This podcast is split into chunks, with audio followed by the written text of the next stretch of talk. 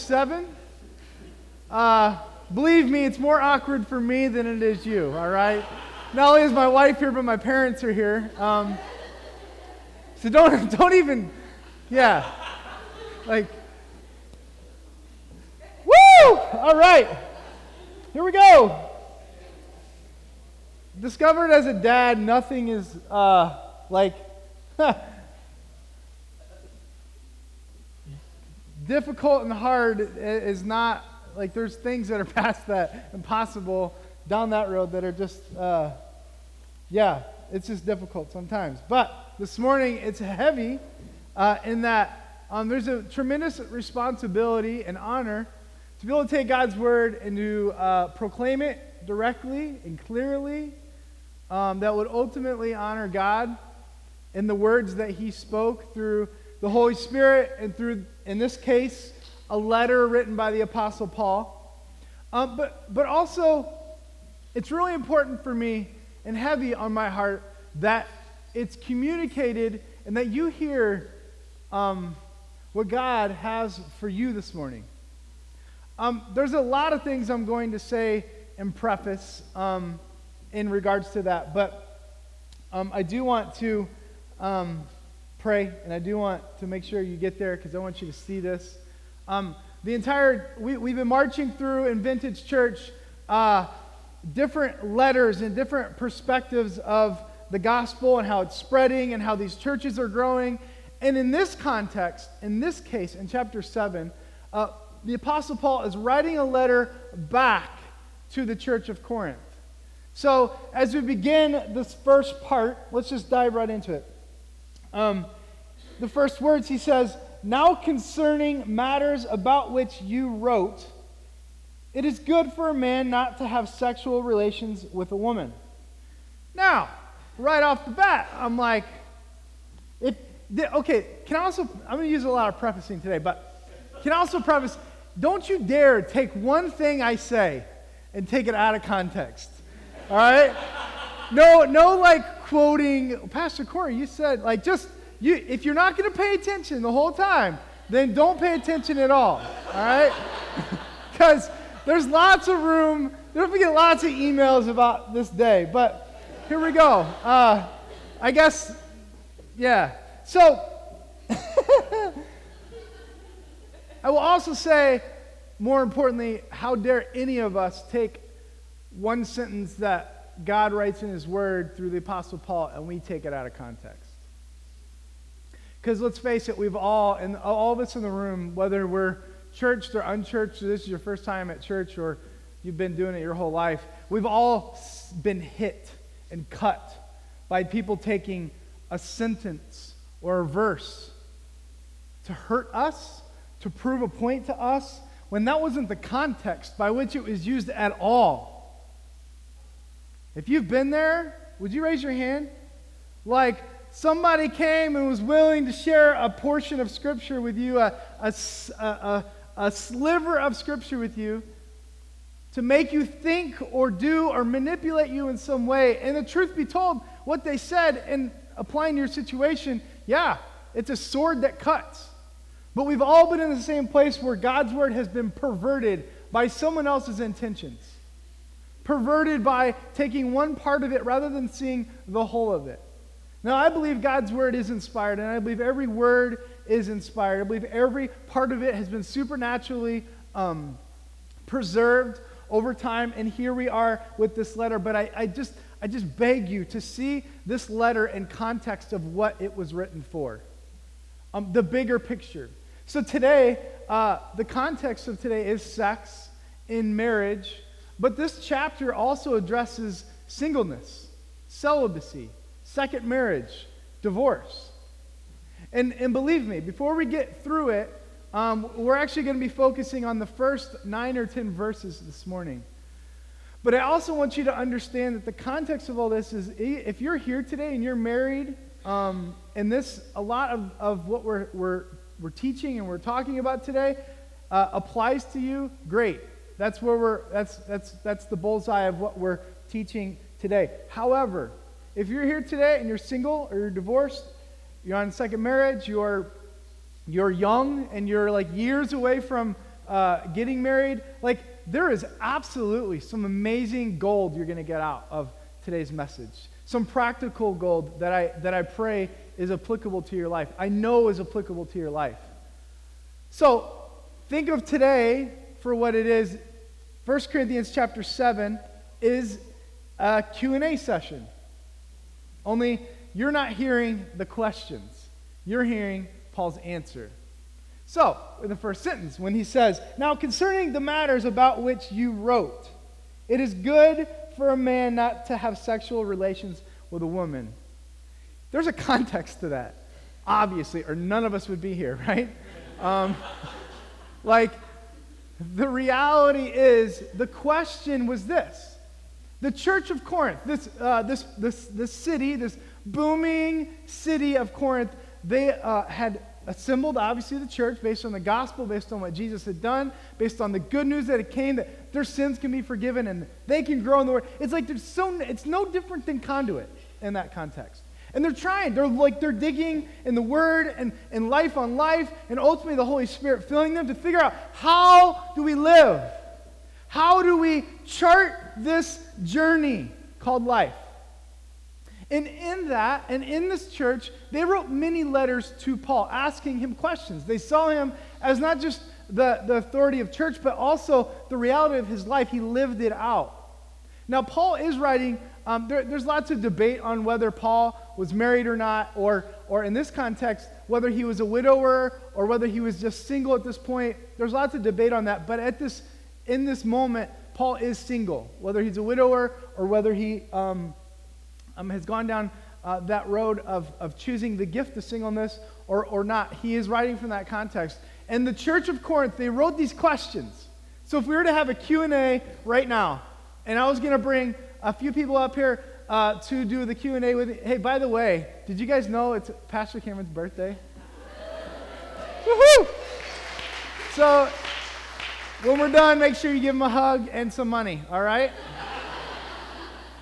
Um, don't, don't try baking anything or like cooking anything because you're not going to beat his wife's cooking and, and all that. Just give, just give him money so she can bless him in that way. All right. Anyways, if there was a Q&A and there was people up here, and you know, have you ever listened to the audio of a Q&A where like they didn't think through the, the fact that you can't hear the questions, you just hear the answer? Well, that's essentially what's happening here. Paul's recording the answer. So he says, hey, I'm writing you back. I'm replying. Now, concerning the things you asked, it is not good that a man have sexual relations with a woman. Um, and in the context of that, he's also talking about, and, and actually, if we're going to dive down to the Greek meaning of that, it's talking about getting married in the context of sexual intimacy. So, he's writing right out of the gate. He's like, it's like, it's a good thing. If, if you're not married, and you're not having sex inside the, the boundaries of marriage and the, the gift that God, if you're not experiencing that, you're to be okay. It's a good thing. Like, that's what he's pointing out. Like, this, it's not a bad thing. It's like, oh, and if you're here today, like, if you're single or you're divorced or whatever you're at, you're in, this, you're, you're in the, the, the category of single right now. Paul's saying, it's okay. It's good. It's like a gift. Just like marriage is a gift, he's calling out that singleness is a gift, no matter what stage of life you're in. So I know sometimes our culture takes uh, singleness and maybe uh, because of our culture puts it at a place where it's um, that you're not there yet. When in reality, what God is saying is where you're at is where He's got you. And there's a gift in that, and there's a benefit of that. And He goes on to talk a little bit more about that. But it is, it is good for a man not to have sexual relations with a woman, he's saying, like, that's, that's, that's a good thing. You're going to be just fine. You're not going to fall over and die. Um, although some men would disagree on that. Um, but because of temptation to, to sexual immorality, each man should have his own wife, and each woman should have her own husband. The husband should give his wife her conjugal rights and likewise the wife to her husband. And the wife does not have authority over her own body, but the husband does. Likewise, the husband does not have authority over his own body, but the wife does. Do not deprive one another, except for perhaps by agreement for a limited time, that you may devote yourselves to prayer, but then come together again so that Satan may not tempt you because of your lack of self control. Now, as a concession, not a command, I say this I wish that all were I as I myself am, but each of you his own gift from God. One of one kind and one of another. To the unmarried and the widows I say that is good for them to remain single, and I as I am.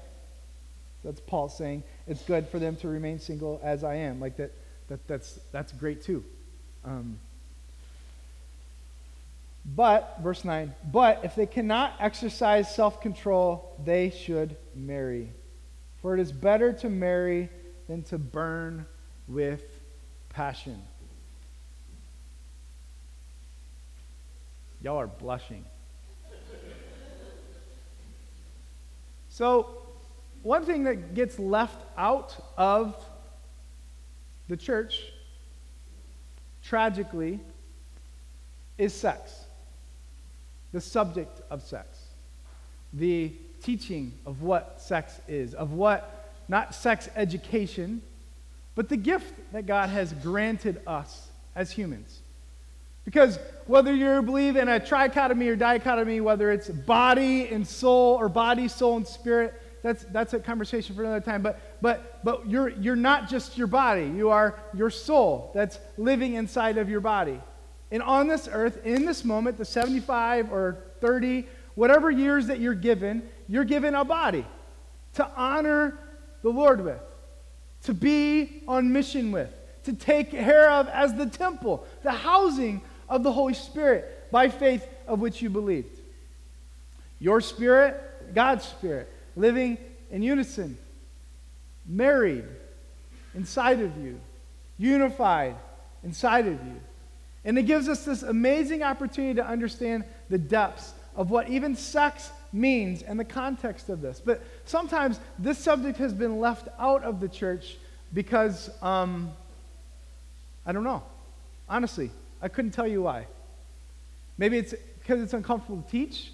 Maybe it's because our culture has, has uh, tried to mute what, what sex is or what sexual, uh, your sexual drive or how God has implanted uh, this in us, what, what that's about. I don't know why, but it has been done. And so, therefore, if I were to take a poll this morning, how did you learn about sex? How did you learn about your own sexuality? How did you learn about your body um, in that, that context? Uh, probably nobody would say they learned about it at church. So, if it's a gift from God, ultimately, supposedly meaning to be stewarded for the glory of God, but yet we've not talked about it. Tell me that's not some type of perversion of Satan. It's messed up. That's not right. Don't, don't you dare steal God's gift and make it something it's not. I mean, even just the reason I would argue it's taboo is because our culture has defined what sex is, rather than the inventor and the gifter of it. And this, is, this causes a problem. Not only in our conscience, not only in our thought process, but how we carry this out, and ultimately how it is uh, carried out in our marriage, how it is carried out in our body. Um, so when you read a chapter like this, it's easy. Like some of you guys are gearing up. Like you're like, all right, I'm ready to take some notes. I got some points to prove. I got some arguments to make. And some of y'all are like, dude, is it like 11:30 yet? Like, can we get out of here? Like, I'm just gonna, I gotta go to the bathroom. Like, I'm out. Like, some of you guys are ready. Like, there's, there's, there, there's no like middle ground with this. Every, y'all got opinions. Y'all got feelings. Y'all experience things and, and, horrible things and great things in, in this realm of sexuality. And some of you have so many questions. And I want to know. I I want to know what the Word has to say about it. But honestly, even though the context of this whole chapter is sex and marriage and those relationships and singleness and divorce, like all, even though that's the context, that's not what it's about. That's not the point. Sex is not the point. Marriage is not the point. Marriage isn't even the point. And certainly, sex is not the point of marriage. Um, I heard a wise man say that um, if you're fooled that uh, you get married for the sex, it's, it's kind of like buying a uh, commercial airliner for the pretzels and peanuts. like, it just.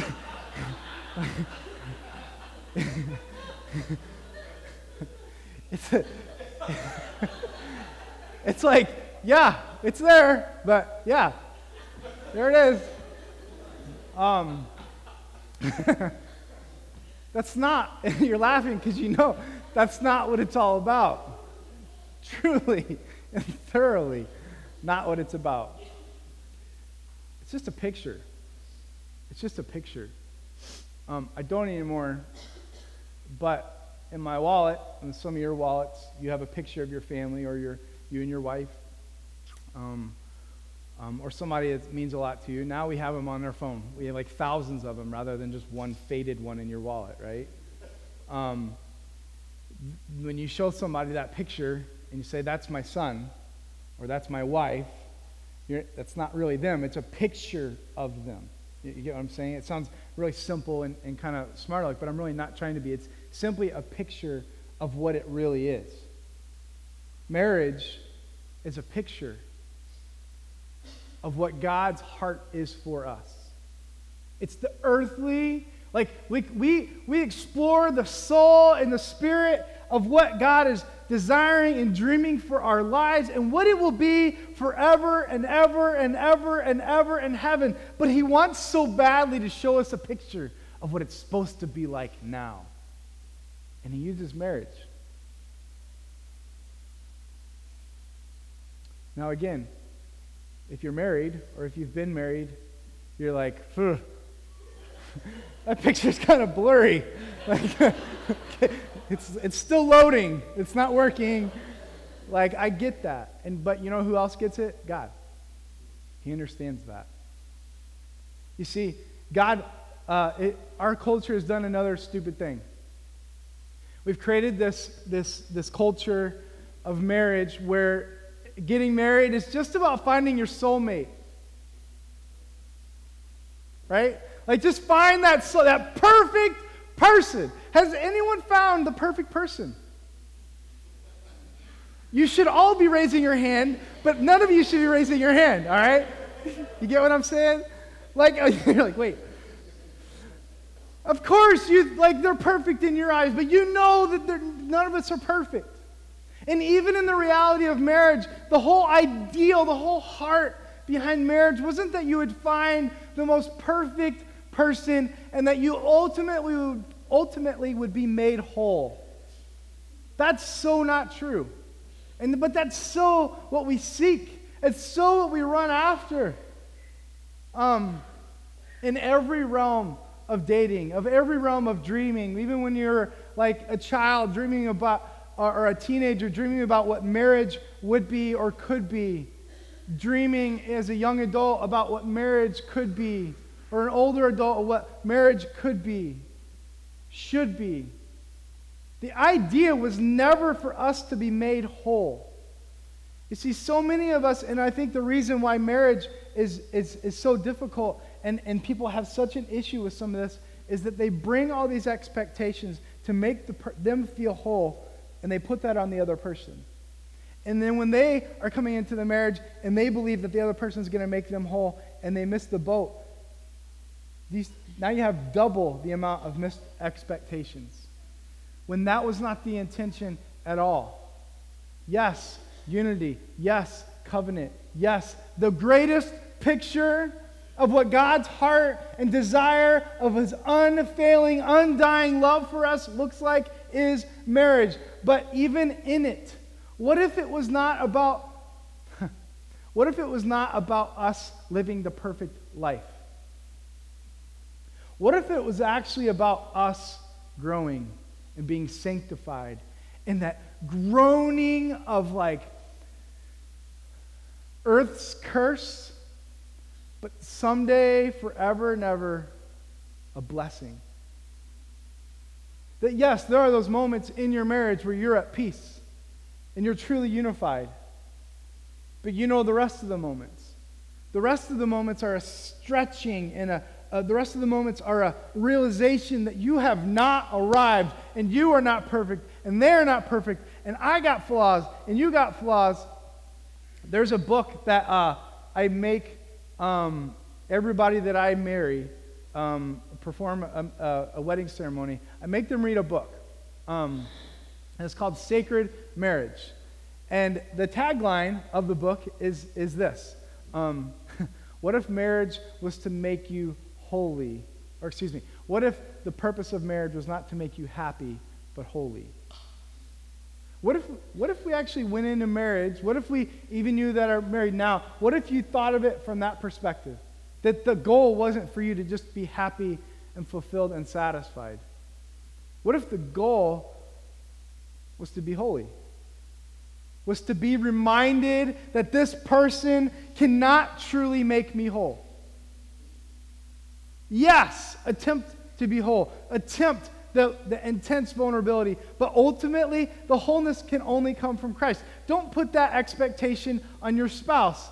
Don't give them the job that only God can do. Um, so I saw this. Uh, I saw this. Uh, news video. Um, and it was about this couple, about how uh, on their wedding day a couple years ago, um, they were, um, you guys remember your wedding day? Pretty spectacular, right? Uh, very typical and like a lot of excitement and a lot of culture of two families coming together and a lot of excitement. But for them, it was the same thing and it was pretty normal. They did the ceremony and uh, here they are. It's time for pictures. So they went to this local park um, to uh, take uh, wedding photos.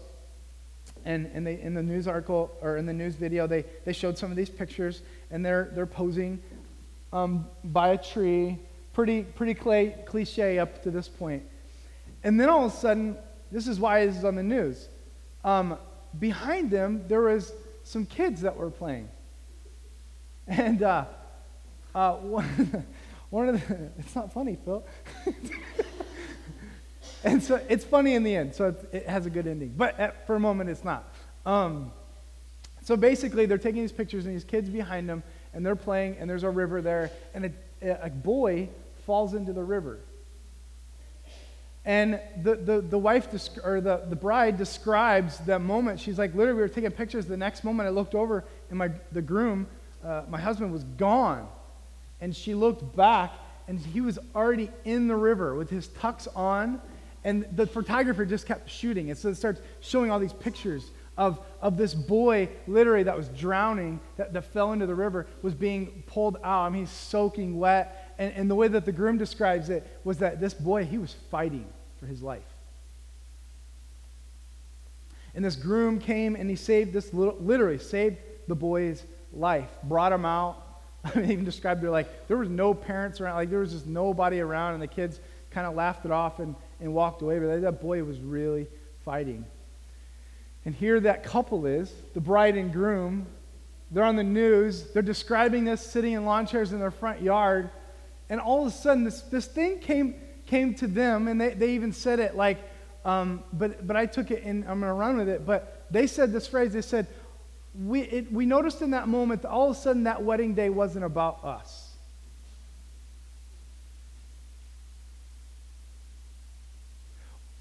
What if what if your marriage wasn't about you or them? Metaphorically, like I don't even have to create a metaphor. There's people drowning all around you. And the tool that God wants to use to save them, to help them, to give them life, hope, and peace is not your wedding day, but it's your marriage. So now all of a sudden, Who cares about how pretty her dress is? Or how beautiful the day was? Or what the weather was? That boy is alive.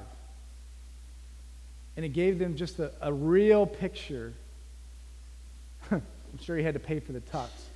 But it gave them a true, real picture of what marriage truly is supposed to be. Yes, a picture of God's love for us. Yes, deep intimacy, but true wholeness through being on mission. True wholeness through being on mission.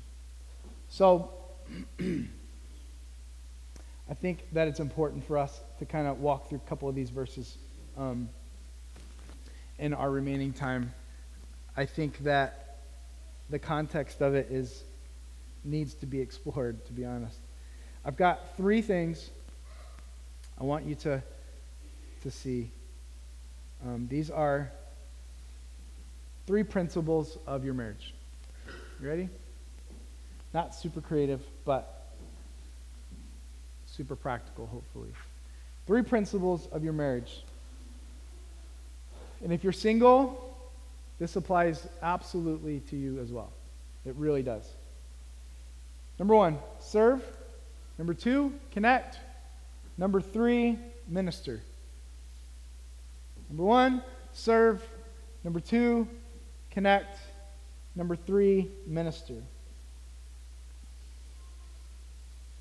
Verse 2 says, But because of the temptation to sexual immorality, each man should have his own wife, each woman have her own husband. The husband should give himself,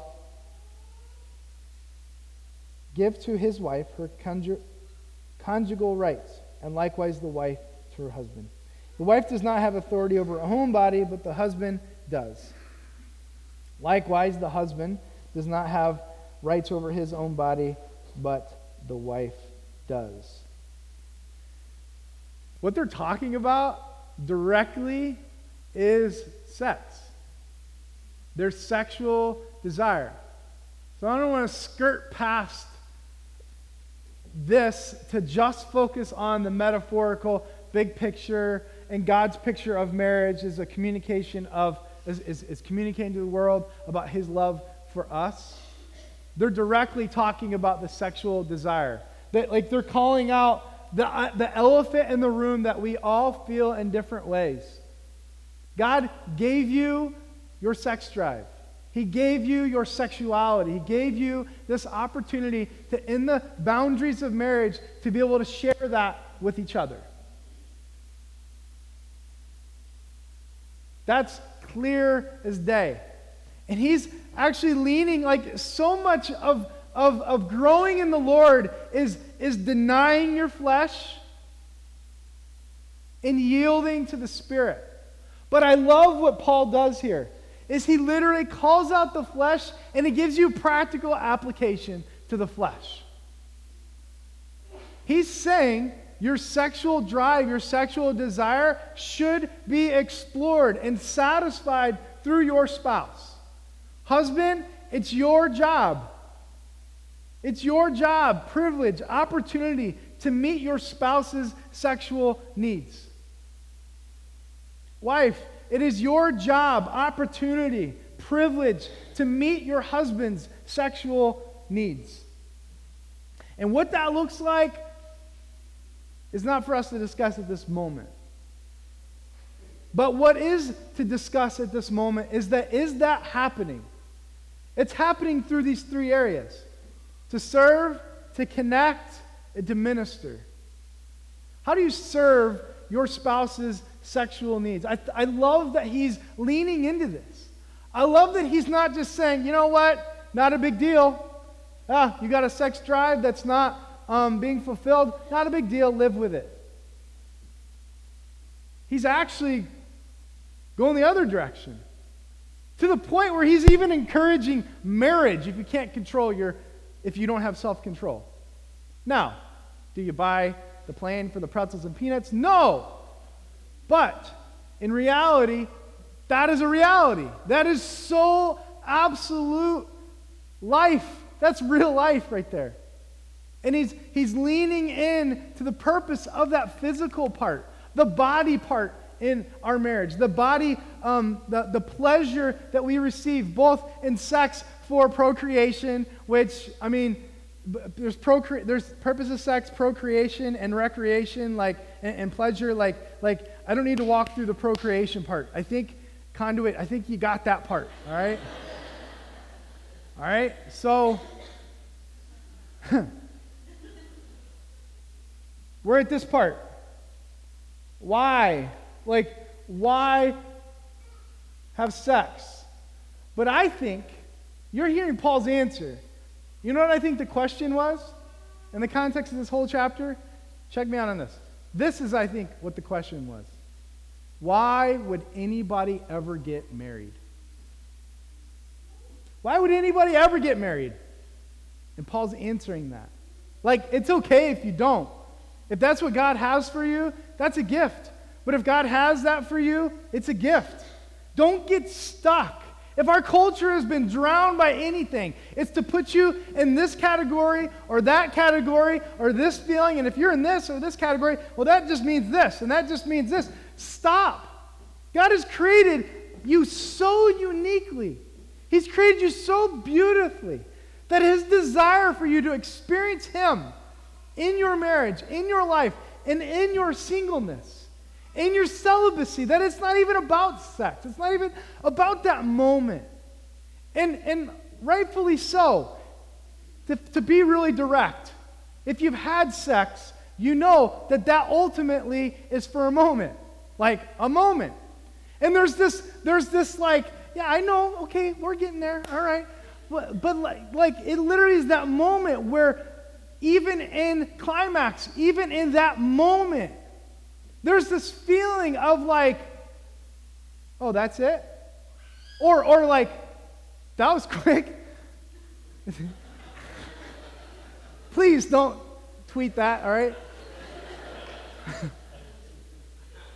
it's, it's, it's meant to leave you wanting more.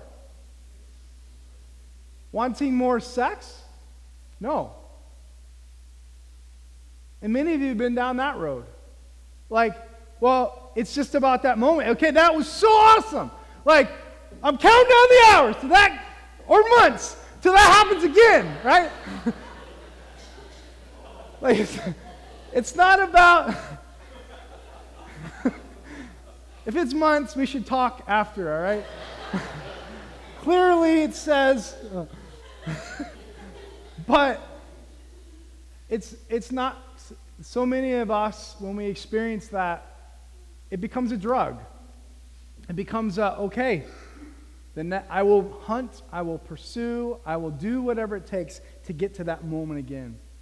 But if you have that moment and another moment and another moment, you could go decades. And many of us have lived this life. The decades where, like, those moments, even compounded together, don't bring us true wholeness and satisfaction.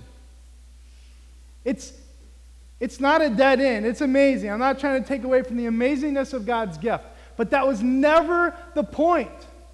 It was to leave us not wanting more sex, it was to leave us wanting something bigger and greater and more significant that's got nothing to do with sex. And it's got everything to do with the wholeness that God wants to bring into our lives. It's so incredibly important that you get this. Um, a couple people ha- had shed really great light on this. Les Parrott said, um, if you try to build intimacy with someone before you have done the difficult work of becoming whole yourself, all your relationships will be an attempt to complete yourself. So this, this isn't just for married people. This is for all of us in every relationship. Let me read that one more time. If you try to build intimacy with someone before you have done the difficult work of becoming whole yourself. All relationships will be an attempt to complete yourself. That person, that sex, that moment, that fulfillment, that acceptance, that intense, intimate vulnerability, that's not wholeness. What you really need is wholeness. What you think you need, what we think we need, is sex. What we really need is acceptance and wholeness and something that only God can give through his Son, Jesus Christ, through the power of the Holy Spirit, through eternal satisfaction and redemption through his Son. That's the only way. So if you're here today and sex and marriage does not apply to you, hear me loud and clear. It probably today applies to you more than any of us. You're not incomplete because you're not having sex or because you're not married. You're absolutely whole in Christ, just as someone that is married and is having sex.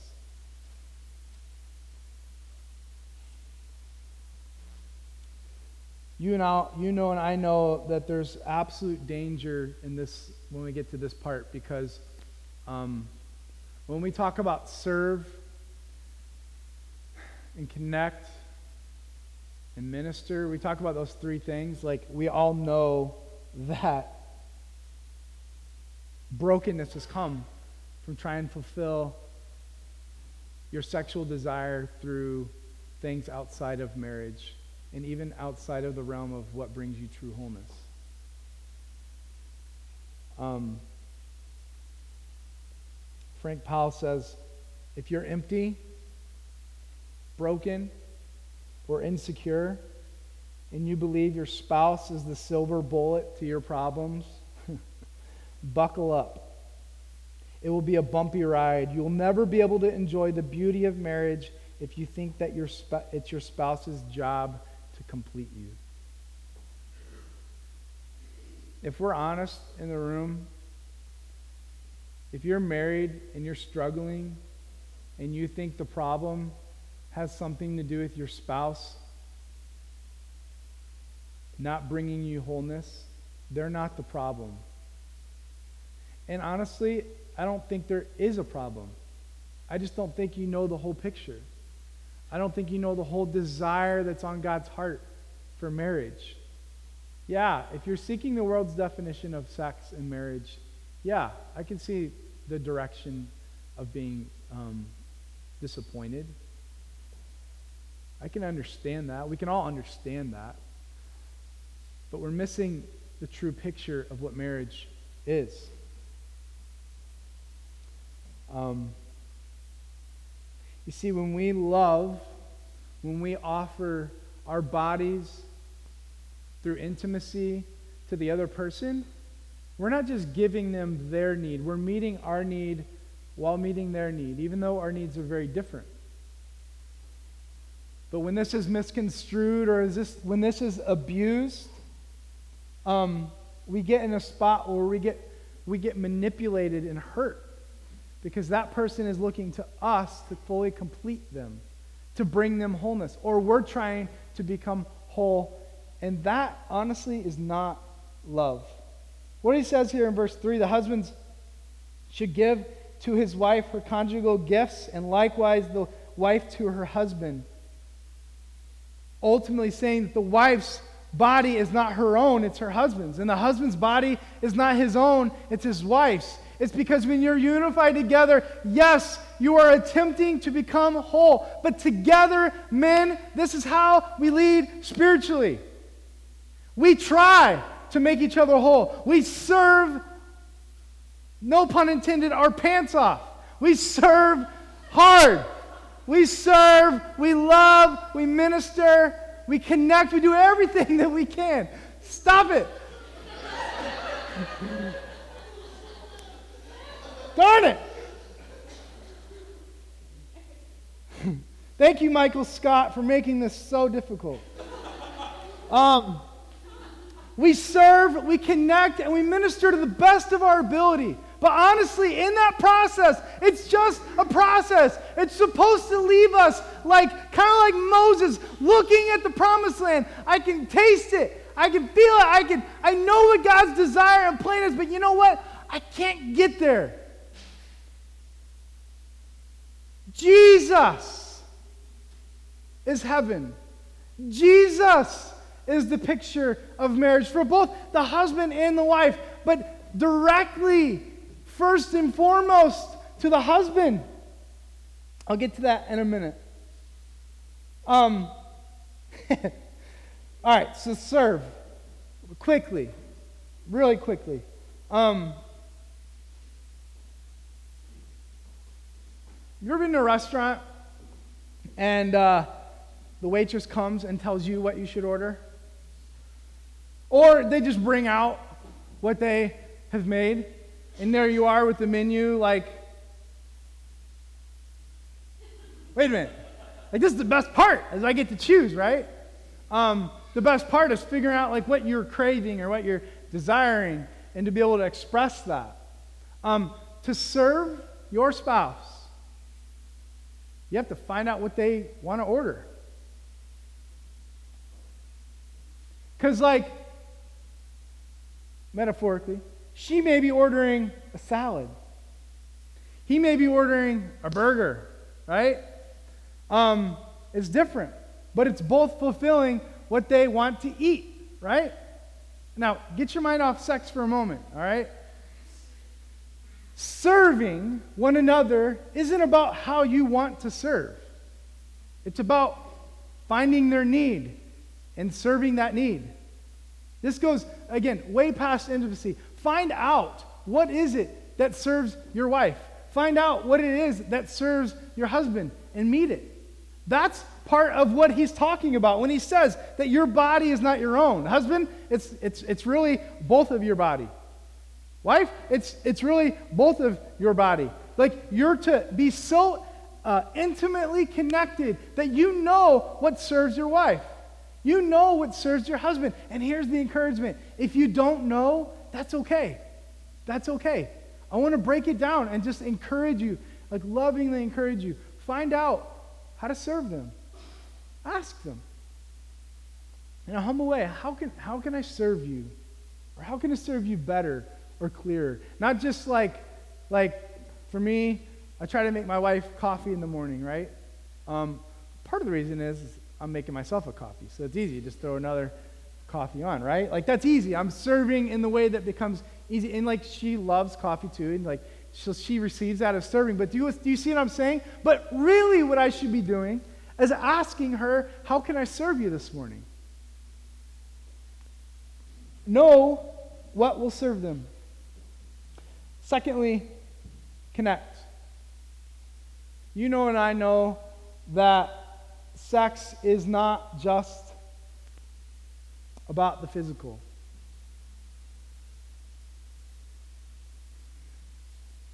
You know it. I know it.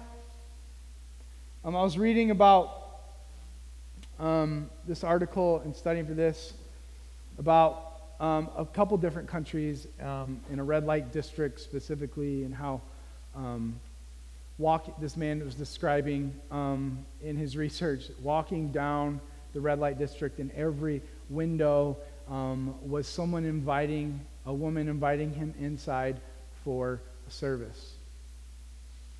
Um, he said it was overbearing.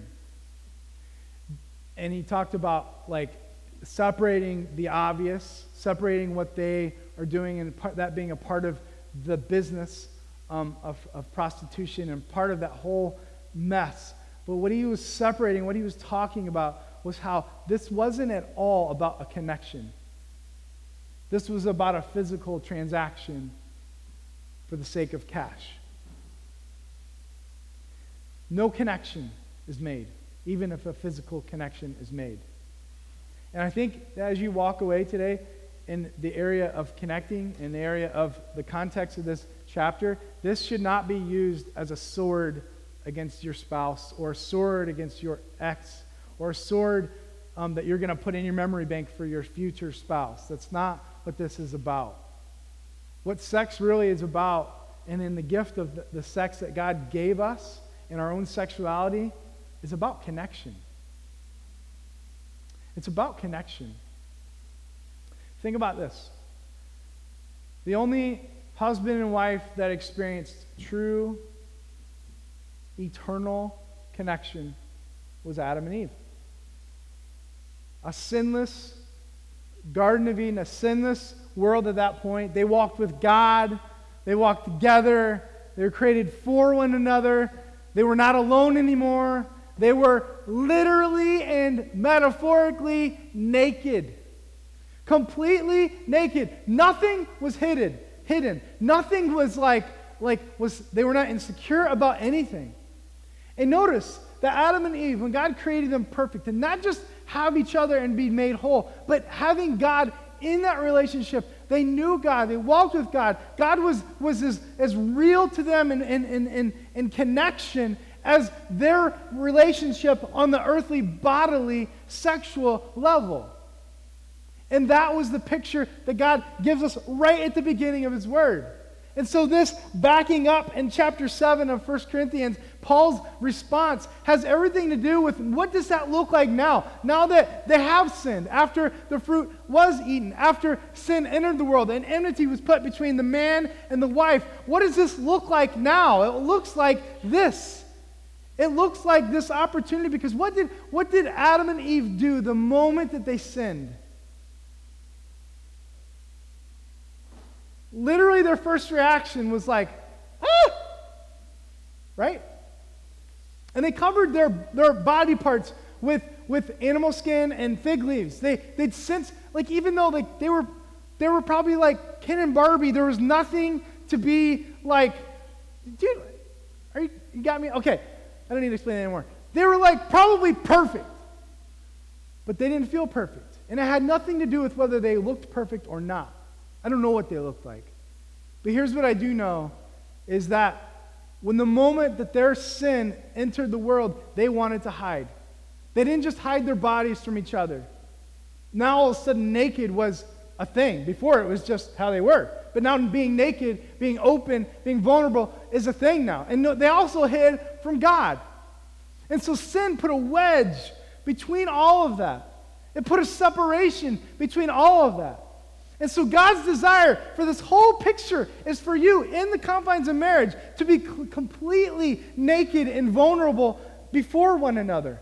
This has nothing, well, it has everything to do with being literally naked and, and in sex and intimacy, but way more implications of your heart, of your soul, of who you are, vulnerable with how you share, vulnerable with what you need, vulnerable with how you connect, vulnerable with your love language, vulnerable with your time, vulnerable with your struggles, vulnerable with your pain, completely bare with one another. Ultimately, ultimately, the picture of what we should be to God because He is the husband of the body of the church. He is the head of the church. He is the one walking us down through the path of life, knocking everything out of the way so that we can fly and flourish as the body. We are to do that in marriage. And that can only happen if we connect. Not just physically, not just doing your duty, not just your conjugal rights, not just treating their body like your own. I would really ask your spouse, how do we connect? Here's what I think it looks like to connect. Lastly, lastly, minister. Um, I think that um, to minister when when you truly want to minister to the needs of your spouse you don't have to just know what they're ordering, it's about the environment that you're creating. Um, so let me just, I use the word minister. Let me use an example of being a minister. So when you're, um, when you read the Bible, there's a lot of qualifications for you to be a pastor or a minister. But in reality, there's only like one function of your job. Like in the Word, it says you got to be this, you got to be this, you got to do this, you got to be this, you got to be this, you got to be this, got to be this. But one of the main things that it says a minister or pastor needs to do is to equip the saints. to equip the saints. How do we equip? We have to find out how to minister. We have to find the needs, yes, take the order, so to speak. But we also have to create an environment for you to grow, an environment for you to be healed, an environment for you to experience what God truly is saying to you through His Word and the power of the Holy Spirit, that ultimately one day, for never and ever and ever, we get to experience that. We minister our lives. So I would encourage you ask your spouse, like in all vulnerability, how can I minister to you? How can I create an environment for you to grow, flourish, succeed, and feel loved? Because love is not something that you are forcing on them. Love actually has nothing to do with manipulation. Love has everything to do with creating the environment. Because if you force love, if you force them, well, it says that you should, man, that's not love. That's coercion. That's manipulation. But what you can do is love. What you can do is to minister to the environment by which your home is. You can minister in the environment by the way you communicate. You can minister by the way you administer grace and mercy on them for their flaws. And honestly, as you begin that process, that's where you experience what holy really looks like. And that may you be truly whole in Him first before you bring that into your marriage. Or if you're already married, before you bring that into your conversation in the reality of your marriage at this moment.